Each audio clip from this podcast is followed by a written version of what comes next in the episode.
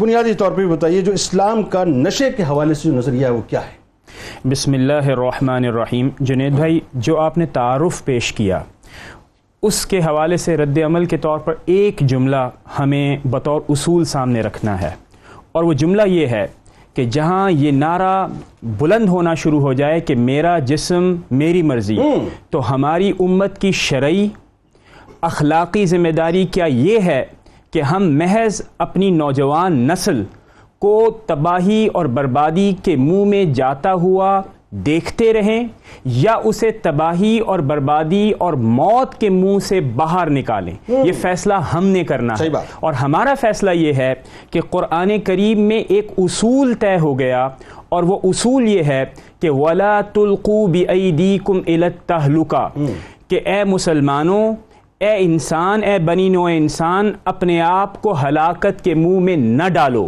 جب یہ اصول سامنے آ گیا تو پھر جنید بھائی آپ نے بھی اس کے اوپر گفتگو کی کہ جو تحریک انیس سو نو شنگھائی میں سٹارٹ ہوئی جس نے یہ بتایا کہ ڈرگ کے ایبیوزز کیا ہیں اور پھر اس نے یہ بھی بتایا کہ صحت ایک انسان کا جسمانی بنیادی فنڈامنٹل رائٹ ہے۔ اسی طرح انصاف فنڈامنٹل رائٹ ہے۔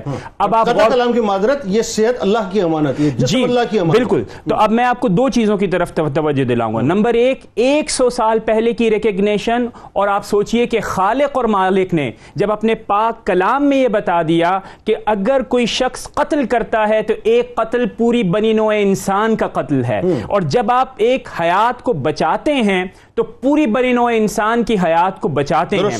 اس کا مطلب کیا ہوا کہ ہم صرف اور صرف جسمانی یعنی اسلام جسمانی صحت اس کی تکمیل، اس کی حفاظت کی دعوت نہیں دیتا، بلکہ روحانی صحت، بالیدگی اور اس کی افزائش کی بھی دعوت دیتا ہے۔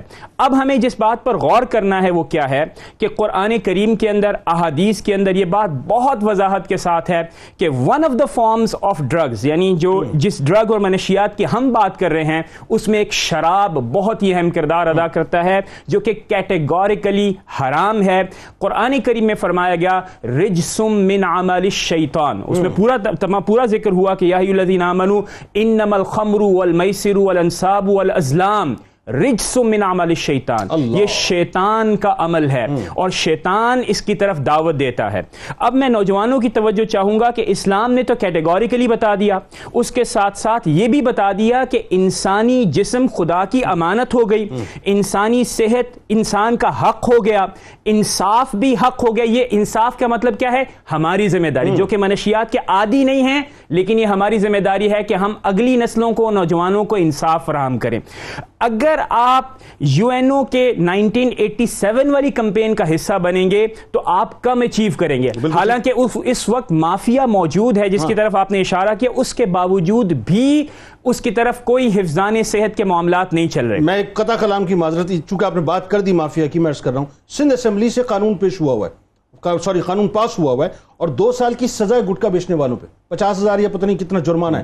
کمال بات یہ ہے کہ گٹکا ببانگے دول بک بھی رہا ہے اور جو شارٹ پڑتا ہے تو وہ جو ہندوستان سے آ رہا ہوتا ہے وہ کھیپ سارے پوری ہو رہی ہوتی ہے اب آپ بتائیے اس کا مطلب یہ کہ ایک آرگنائزڈ کرائم ہے رینڈم کرائم نہیں ہے آرگنائزڈ ہے منظم کرائم ہے اس کی طرف توجہ دینی چاہیے قانون کی صورت میں۔ لیکن دیکھیں ہمارے پینل سے کیا بات جا سکتی ہے؟ ہمارے پینل سے یہ بات جا سکتی ہے کہ ہمیں اپنے بچوں کو اور والدین کو سکھانا ہے۔ دیکھیے کیوں ہمارے ینگسٹرز بنیادی طور پر اس میں مبتلا ہوتے ہیں؟ دیکھیں ایک اصطلاح استعمال ہوتی ہے اس کو ہم کہتے ہیں یوفوریا۔ یوفوریا کسے کہتے ہیں؟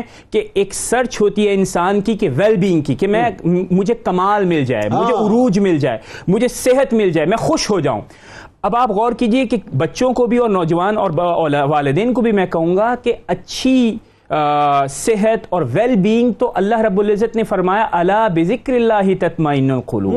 آپ اپنے اولاد کو سکھائیے نماز روزہ ذکر و اذکار قرآن کریم کی تلاوت اس میں روح کی بالیدگی بھی ہے جسم کی صحت بھی ہے۔ دوسری بات جب والدین بچوں کو اپنے زیر نظر رکھیں گے کیونکہ اللہ رب العزت کے پیارے نبی حضرت محمد مصطفیٰ صلی اللہ تعالیٰ علیہ وسلم نے کیا فرمایا؟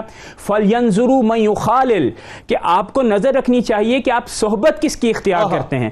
اب ہمارے جو نوجوان بچے ہیں چونکہ پیرنٹس کے پاس تو ٹائم نہیں اور اگر ٹائم ہوتا ہے تو وہ کم ٹائم دیتے ہیں اپنے بچوں کو۔ نتیجہ کیا نکلتا ہے؟ نتیجہ یہ نکلتا ہے کہ بچے اپنا کمفرٹ زون اپنے دوستوں میں تلاش Exactly. وہی۔ جب وہ کمفرٹ زون وہاں پر تلاش کرتے ہیں تو پھر وہ بیسیکلی ٹرائی کرتے ہیں۔ اور سٹڈیز جنید بھائی یہ کیا بتاتی ہیں؟ سٹڈیز یہ بتاتی ہیں کہ یہ بچوں کو یہ عادت بعض اوقات گھر ہی سے لگتی ہے۔ اور. گھر سے کیسے لگتی ہے؟ کہ جب والدین خود سکون آور ادویات نیند آور ادویات خود گھر میں استعمال کرتے ہیں تو بچوں کا کمفرٹ زون وہاں پر یہ ہوتا ہے کہ ہمیں بھی ویل بینگ بننا ہے یوفوریا کے اندر حاصل کرنا ہے۔ لہٰذا آج کے اس دن سے پیغام دیکھیے اسلام کا بہت جامع ہے۔